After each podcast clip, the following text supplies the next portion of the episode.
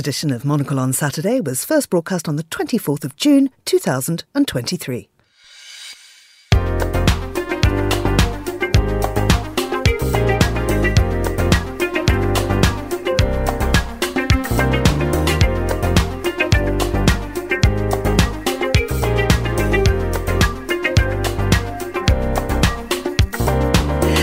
I'm Georgina Godwin, broadcasting to you live from Midori House in London. This is Monocle on Saturday. Coming up on today's programme, we'll have a leaf through this morning's papers from across the world with Andrew Mueller, plus the women of Stockholm weaving for peace. I think it's just universal uh, language for us to understand each other because you don't need words.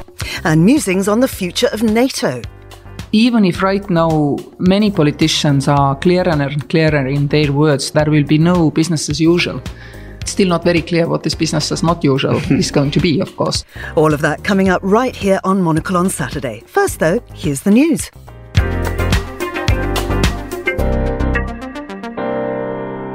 Chief of the Russian mercenary Wagner Group, Yevgeny Prigozhin, says he sent an armed convoy on a 1,200 kilometre charge towards Moscow today in an unlikely attempt to topple the military leadership. This follows the Russian authorities' allegations that Prigozhin had staged an armed mutiny after he alleged that the military leadership had killed a huge number of his fighters in an airstrike and vowed to punish them. The FSB Domestic Security Service says it's opened a criminal case against Prigozhin for armed mutiny, a crime punishable with a jail term of up to 20 years. This weekend, voters in Sierra Leone will be choosing a president, MPs, and councillors in the West African country's fifth election since the civil war ended in 2002. The election comes after a landmark law was passed making it mandatory for women to make up 30% of all positions in both the public and private sector, including government, though this is unlikely to happen in the next parliament. Eleven people were injured on Cathay Pacific flight CX880 at Hong Kong's international airport early today after the carrier aborted takeoff due to a technical issue. The flight to Los Angeles was carrying 17 crew and 293 passengers. One of the plane's tyres overheated, causing it to burst, according to police.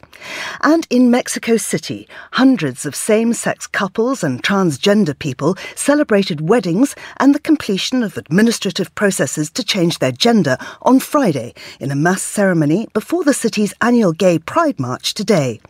In 2009, Mexico City was the first jurisdiction jurisdiction in Latin America to legalise same sex marriage. It took until last October for the rest of the country to follow suit. There will be huge celebrations today.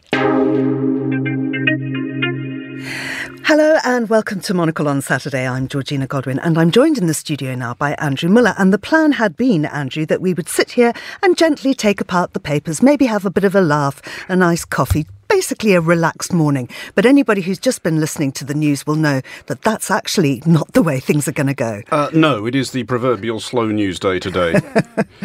uh, we've just been hearing in the news, of course, about events in Russia. And I think that the best thing we can do is get a, an expert on the line. So uh, James Rogers is standing by. Now, he's, his latest book is Assignment Moscow, a history of reporting from Russia, where, of course, he was a BBC correspondent for a long time. Uh, he's, he's, he's now an academic. Uh, James, I I understand we've caught you on your power walk, um, but we just wanted to get more of a sense of what on earth is going on in Russia. What do you know? Well, it's astonishing the way that things have unfolded in the last 24 hours or so. It's, of course, no surprise um, that uh, Yevgeny Prigozhin, the head of uh, Wagner, this mercenary company, who's long been deeply critical of the Russian military establishment, but what seems to have happened in the last 24 hours or so is he's saying that one of his camps was attacked by Russian Ministry of Defense troops, in other words, the Russian army. And he is now demanding that the Russian government hand over to him um, the chief of the general staff, General Gerasimov, and the defense minister, Sergei Shoigu, he's been long been critical of these two men and the way they've been conducting the war. He's also criticised the, the base of the war and the way, and really astonishing things that, you know, the kind of thing that would have landed journalists in jail probably a year or so ago in Russia when those strict laws were brought in after the start of the war. Uh, and now it seems that he's in control of the Russian military headquarters in Rostov, a major city in southern Russia, the staging post and, and the headquarters of the whole of the Russian Army, Southern, Southern Command. Uh, and is threatening to march on Moscow unless these two men are handed over to him. And Vladimir Putin has been speaking in the last few minutes. What's he been saying? Well, he's uh, saying that he's about to crush what he's described uh, as a mutiny or a rebellion, and that stern action will be taken. Uh, so there is every sign that this is, you know, this, of course, in Russia one is used to seeing things that are done for the benefits of the cameras, but this does seem to be a very, very serious confrontation. The question now is, does Mr. Prigozhin have the power to mount, any sort of challenge to the Russian state? Uh, he certainly hasn't got the same kind of numbers of troops that the Russian army has at its, uh, at its control, but you know, these are hardened mercenaries, and one of the things we've seen during this war is that the average Russian conscript infantryman is not particularly highly trained or highly motivated. So there is a big question as to what kind of damage he could inflict on the Russian establishment should he decide to do so. I should add, though, um, I mean, the video that's appeared of him talking, of, Yevgeny Prigozhin saying, you know, we're now in charge of the Russian Army, Southern Command headquarters, it does seem to be reasonably good natured so far. In other words, you know, there hasn't actually been any fighting around there, but it does seem that this is a very, very serious development and probably absolutely the last thing that President Putin needs, this sort of public challenge to his authority at a time when the campaign is not going as well as it, as it perhaps could be. Because if you think about it, if, what can President Putin do? If he decides to hand these two men over, then clearly he's saying in effect, he doesn't have the authority to decide who's the chief of general staff and who is the defence minister. So, what kind of presidential authority is that?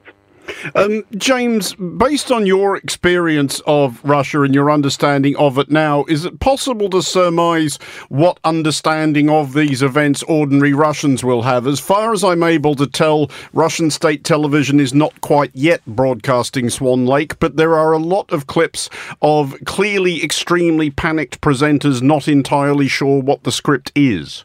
Yeah, I think that's it, Andrew. I mean, I think that's it. As I, said, you know, as I suggested earlier, there are sometimes things which are staged in Russia for the benefit of the cameras. This is clearly not one of them. I would imagine there had been a long discussion um, before, um, you know, the people who are close to Mr. Putin, who are make, taking decisions for him, decided that he should actually go on television to respond, because obviously at that point, he's basically saying, yes, this is real, whereas otherwise it could be dismissed as rumours or provocations, as they might say in Russia. So, yes, I think this is it is pretty serious. Um, what ordinary people are making of it, well, I mean, it's difficult to say. You know, it's been a long time since we could get any real sense of public opinion in Russia, but. Um, you know, Prigozhin is, is, you know, I think a, a, a degree of the, the Russian public will think, you know, say what you like about him, but he, he tells it how it is, you know, people will be responding to his message. I think the question is, it's a huge challenge for President Putin, as I say, when things are not going as well as he hoped in Ukraine. I think it's always useful to remember this was supposed to be a war that was over in three days or so, you know, with the Russian army marching in triumph through Kiev. It hasn't gone anything like that.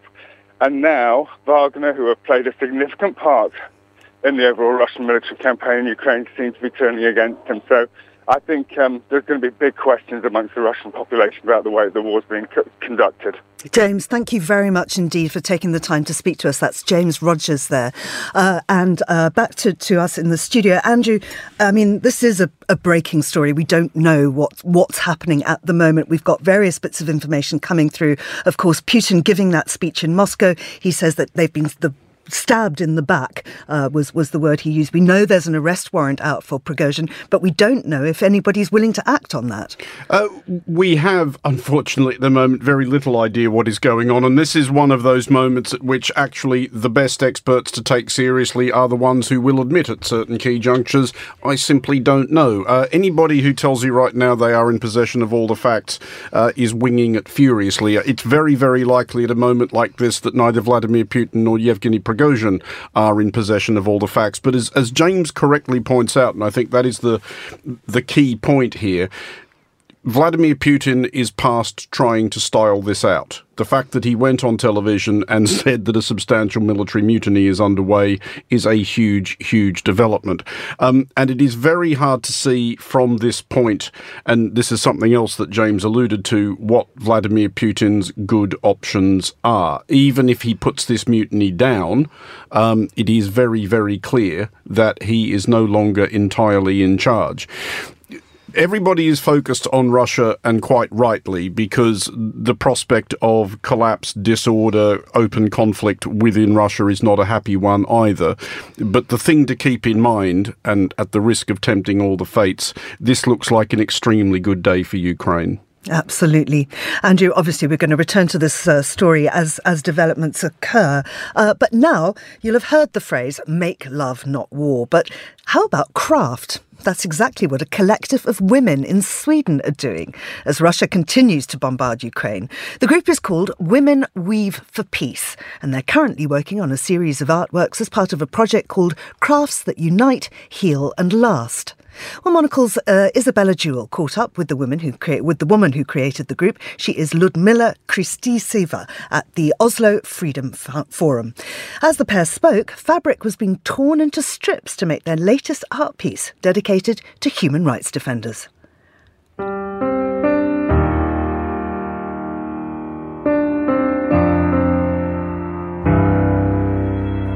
Sometimes when uh, you don't have um, words left to express how much you hate Putin or I'm from Belarus, I hate Lukashenko. When you don't have words left, you maybe can weave together. Ludmila Kristiseva is a Belarusian artist based in Sweden. Last year, when Russia launched its full scale invasion of Ukraine, she launched Women Weave for Peace. It's a project which brings Swedish women together with Ukrainian refugee mothers and sons who gather to weave together.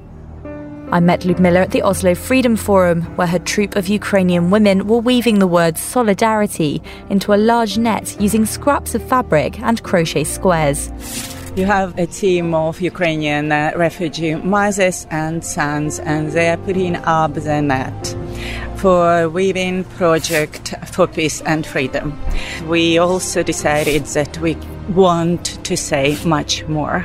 We want to say messages like home and solidarity to people around the world. Where in Ukraine are you from? Uh, I, uh, I'm from uh, Kharkiv. Uh, this uh, woman from Odessa. The Ukrainian women weaving for peace all have loved ones still in Ukraine. And while their work is partly therapeutic, a way of connecting through craft, they're also supporting those fighting back home. This net is actually uh, produced to um, use as the balconies uh, for, for, for, cats, but we appropriated it first uh, one year ago to produce camouflage nets for Ukrainian army. And uh, after doing this um, every Saturday since the war in Ukraine began, uh, and uh, sending handmade camouflage nets to Ukraine to save lives, you make them for hand, you use recycled textiles of certain uh, color palette, and uh, you have uh, quite different techniques. We send them uh, uh, through different voluntarily NGOs to Ukraine to um, soldiers. We also send things uh, Ukrainian families need. So it's very, um, uh, in our case, we collaborate with um, uh, other NGOs in Sweden. So we can weave and we can support uh, uh both uh, uh, Ukrainian families in Sweden and also in Ukraine. For Ludmila, this project is also a personal one. I was born in Belarus, and my ex partner he is Russian. His uh, new wife is uh, Ukrainian, and my children, they're Swedish. So when the war in Ukraine began, they asked me, Mother, it is war. So what's what's going on? What can we do together? And for me, it was just very natural to react and to welcome Ukrainian refugees to Stockholm through the women workshop. I want the, uh, these women and especially their sons to have different life. I'm impressed myself by uh, the act of weaving unites people. I think it's uh, just universal uh, language for us to understand each other because you don't need words. Women Weave for Peace is one of many projects that have popped up across Europe aimed at supporting the almost 6 million Ukrainians who fled the country after Russia's full scale invasion. Sweden has uh, 50,000 refugees and uh, it's a very active country welcoming uh, Ukrainian refugees. But I think the main job uh, we do, volunteers, people they meet on the Swedish streets. So I think we, uh, we as a power that was artist Ludmila Christoseva speaking to Isabella Jewell. And uh, you're listening to Monocle on Saturday with me, Georgina Godwin. And in the studio, a special treat for me is my colleague, Andrew Mueller. Uh, Andrew, as we were saying at the top, this is meant to be quite a light-hearted, fun show. Mm. But in fact, we are right in the middle of a breaking news story. It's a defining moment in Russia's 16-month full-scale invasion of Ukraine. Uh, possibly uh, presents a challenge to Vladimir Putin's grip on power. And it's because the uh, uh, Wagner mercenary boss, Yevgeny Prigozhin, uh, is uh, basically marching towards Moscow. We don't know what's going to happen, but we will come back to this story. Uh, but in the interim, I think it's vitally important we speak about e scooters. uh, yes, a seamless gear change uh, in stories this is. Um, those listeners who have already consumed this morning's weekend edition, which is our free daily email newsletter, and if you haven't signed up already, why would you not? Um, will be aware that I, I have written uh, on a related matter this morning, and it is a subject I may have mentioned once or twice before. Um, I have happy tidings reported in British, a couple of British newspapers, uh, the Telegraph in particular. Uh, there are to be new sentencing guidelines for e-scooter riders who injure pedestrians. They could now face up to two years in the clink. Um, that's a start uh, in in my view. I I don't believe it is anything like severe enough. I mean, I would advocate even for e-scooter riders who are not injuring pedestrians, tarring, feathering, and being thrown into the Thames um, along with their e-scooter. Uh, the the point I was trying to make in this in this morning's piece in in the weekend edition was that it's good that cities promote cycling, and it is good that cities promote non automotive means of transport. But cities, I think, have increasingly forgotten that there are people like me, um, i.e., non drivers and non cyclists. I am a mm. pedestrian, and I, I, was inspired to write particularly by my recent visit to Bratislava, where there is, or what should be, an absolutely delightful pathway uh, along the Danube River. It's the way to walk from the, the hotel where I was staying into the old town, uh, and it is basically if you are on foot, genuinely entirely unnavigable um, because of cyclists, electric skateboardists, skateboardists, uh, e scooters in particular, um, and extraordinary contraptions which appear to be prevalent um, in Eastern Europe, which are halfway between the e scooter and something that one of Mad Max's lieutenants might have ridden. Um, it's, it's, it's genuinely difficult to navigate. Um, I, I, did, as the, and this is giving up my piece um, in the weekend edition this morning, also uh, I, I, I called the Metropolitan Police and asked them for some figures that would illustrate uh, the degree to which they are attempting at all to police the behaviour of cyclists and e-scooters, and basically they're not. And what is the law? Are they allowed to be on the pavement? Uh, in the United Kingdom, no, absolutely not. They're not allowed anywhere. Um, if if they are part of an actually licensed hire scheme, you can ride them, but you can't ride them on the footpath. Privately owned e-scooters in the United Kingdom cannot be ridden on public roads at all in any circumstances. Is the actual law, uh, but a law is not a law if nobody bothers to enforce it, and mm. this particular one, nobody does.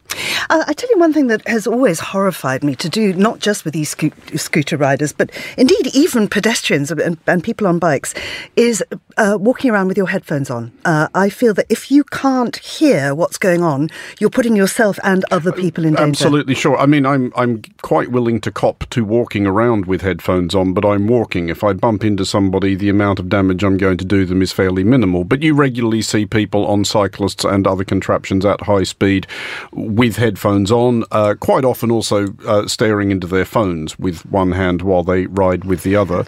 Uh, and and I do think, I mean, I, I realise that this is is proper, you know, grouchy old man waving his walking stick at clouds territory. But I do think also this is a serious urbanism issue. If they want cities to be more walkable and more accessible to pedestrians, people need to be able to walk about them in confidence and safety. And, you know, genuinely, I, I am somebody who is reasonably alert and agile. Many people in cities are older, they are children, they are suffering from disabilities. Um, I, can see that it can become genuinely quite alarming. Absolutely. Uh, sometimes when I look at people with their headphones on, I'm deeply interested in what it is they're listening to. Uh, and uh, that uh, interest is indeed sharpened when I look at our leaders. Now, there's an article out about. Seamless. Seamless, Georgina. Stop it. Don't embarrass me. I was. You don't. Honestly, Andrew, you have to point out the fact that that was quite clunky, okay? No, that was that, that, that, that was an that was an absolute belter, a, ma- can, a master at work. Can you tell where I'm going with this? I can right? tell. I can tell where you're going with, with this. Um, this this is to quite a, a genuinely very fun story uh, in the Guardian Australia, which has been going through the the records of hospitality accepted by our. our our, by which I mean my fellow Australians, uh, last three prime ministers in order to dis- discern what we might learn about their musical tastes. Um, and I have to say, uh, that Australia's current Prime Minister Anthony Albanese uh, comes out of this looking reasonably good. Uh, we have discovered that the previous Prime Minister Scott Morrison was a big Taylor Swift fan. Uh, he did tap somebody up for free tickets uh, to see Taylor Swift the last time she toured Australia in 2018. Um, Albanese, interestingly, uh, has accepted free tickets to see Jimmy Barnes and Midnight Oil, uh, two uh, venerable Australian rock institutions, but his disclosures note that he was given the tickets by the artists in question, so that's probably fair enough. Uh, he also went to see the Pixies uh, and Nick Cave. Um, but the, the, the, bit I really liked, I remember writing about this for Monocle at the time, that when he hosted uh, Jacinda Ardern, who was then Prime Minister of New Zealand in June last year, um, they they exchanged records. Uh, Albanese gave her some records by Midnight Oil, Spiderbait, and Powderfinger, all again venerable Australian rock institutions. But the two things I, I, liked at the time that she gave him a selection of records by the venerable um, New Zealand independent label Flying Nun, uh-huh. um, and I like the fact that Albanese has kept them uh, according to his disclosures. And this does lead me a, a seamless tee up of my own uh, to a treat we have coming up. That recently in this very studio we have not broadcast it yet. Uh, we had Martin Phillips of the Chills, uh, Flying Nun's probably most important and influential band, playing a very old Chills song. Um, on a guitar that I lent him for the purpose, um, which was a, a, a, genuinely lovely moment. One of those ones where you sit there watching it thinking, how would I explain this to my 19 year old self? Uh, but we, we, we, we, do have that one coming up on an imminent episode of The Daily. That's excellent. Um, now, speaking of, of, Australian leaders and their musical tastes, I can tell you, uh, and I'm not going to reveal how I know this, but that Julia Gillard went to the opera on Thursday evening here in London. Did she indeed? Mm-hmm. Uh, she's got slightly more highfalutin tastes than Albanese, then. she certainly does. Uh, Andrew, I actually want to talk about more things that you've been doing on on on your okay. on your foreign desk, um, because uh, today you are premiering with a special new episode examining the future of NATO. Yeah, I am. I am sitting here right now, as you can imagine, frantically going through the script in my head, worrying if any of it is going to be overtaken by events. I think. I think we're okay unless NATO saddles up some sort of intervention force to rescue Vladimir Putin from Yevgeny Prigozhin. Who uh, knows? Uh, uh, and as long as they do that before midday, which is when the program's yeah, if, if they could if they could avoid making any dramatic interventions until half past twelve, I for one would be a lot happier. Andrew, here is what you asked the former president of Estonia. With Jens Stoltenberg due to conclude his term as Secretary General, would NATO benefit from being led perhaps by somebody who has led one of the countries which directly abuts Russia? Yes, and he's a woman and Eastern European, yeah, indeed. And there are many of us, and we're all ready to serve, I'm quite sure. Uh, tell us about that. Uh, that's uh, former President Kersti Kaljulaid of Estonia. I, I, have now asked her variations on that question three or four times. It's becoming quite the running gag. Um, she is one of the names that is mentioned in connection with the presumably shortly to become uh, available post of Secretary General of NATO. Uh, there is a lot of talk that it is past time that the Secretary General was a woman, uh, and there is a lot of talk that it would be appropriate, what with one thing and another, that it was somebody from further east. Uh, generally, in the past, the Secretary General's job has been a bit of a lock for uh, either Nordic or British men. There have been a, a, a few exceptions to that, but not all that many. But there is now some talk that Jens Stoltenberg may be asked to go round yet again uh, to demonstrate, I think, continuity and solidity and a willingness to stick with a known quantity. Mm. But um, Kersti Kaljulaid has been discussed uh, in relation with that role, as has Ingrida Šimonytė, the Prime Minister of Lithuania, who also appears on the hopefully not to be overtaken by events episode of the Foreign Desk in a couple of hours. Uh, and you'll be jet setting to Vilnius soon. Uh, we will be jet setting to Vilnius next weekend, I think. Is, is it next weekend? It is next weekend uh, for the, the upcoming NATO summit, um, which I'm, I'm looking forward to very much, uh, although uh, the agenda may be being furiously rewritten uh, even as we sit here. Gen- and that's actually that's quite a weird thing to think when you think where we could be a week from now. Um, nobody has any idea at all. So there will not be a shortage of things to discuss uh, that week. That uh, once we get to Vilnius, no. Uh, I'm quite sure. Uh, Andrew, I'm just checking the wires just to see if there's anything new on, on what's going on in Russia. And really, the, the kind of latest things that, that are hitting uh, the major organs were all about half an hour ago. So we're pretty much caught up. Nothing more to add to that at the moment, but I'm quite sure that uh, that story will be moving on uh, soon. And a, a, lot of, of course, a lot of social media posts. And uh, once again, the caution you do not have to believe everything you read. I find one of the things that the annoying things about Twitter having lost its uh, blue tick is that you're, you know, now anybody with a blue tick is just somebody with, um, you know, eight dollars yep. uh, who can who can sound off about it. Not that every blue tick was entirely reliable, but it did give you some kind of steer. I mean, I had a blue tick. That's how reliable it was. Yeah, uh, but, but no, you, you, you do make a point that th- th- this is a moment at which uh, an information ecosystem like Twitter can become extremely useful and it can also become uh, extremely unhelpful. Um, the, the blue the blue ticks, all jokes aside, did used to be quite helpful at a moment like this. But regular listeners to our programs will be familiar with the names of a lot of the people we have on to talk about Russia, people like James Rogers, Mark Galeotti, Tom Nichols, uh, Stephen Dalziel, uh, they are some or all of those are up and about and all over this, and I do recommend following them. Also, the coverage of Meduza, um, the Russian news site, which obviously no longer operates in Russia, and the Kiev Independent. Um, who, judging by their own posts, are, are, are enjoying themselves this morning, but as they are absolutely abundantly uh, entitled to do. But there are good ish sources available, but at the moment, this is really no one knows what's going on. Yeah, absolutely. Uh, so I think in that case, we should just end with uh, some moms, as they call themselves, some moms in Indiana, moms for liberty, uh, quoting Hitler because everything always ends up with Hitler, doesn't it? Uh, it, it? it does end up quoting Hitler. I mean, this this is this is a fairly cheap shot. This is just laughing at um, right wing American dingbats who haven't done their research. Uh, yes, this is the Indiana chapter. Indiana chapter easy to say quickly at this hour of the day. Uh, Moms for Liberty, uh, they advocate for parental rights in education, which I suspect means the right to tell teachers that they shouldn't be teaching their children about dinosaurs um, or whatever. But yes, they, they did issue a, a, their inaugural newsletter, in fact, in which they managed to quote Adolf Hitler, um, which is just a thing you should probably avoid doing in most circumstances unless you are actually discussing the subject of the thoughts, deeds, and words of Adolf Hitler.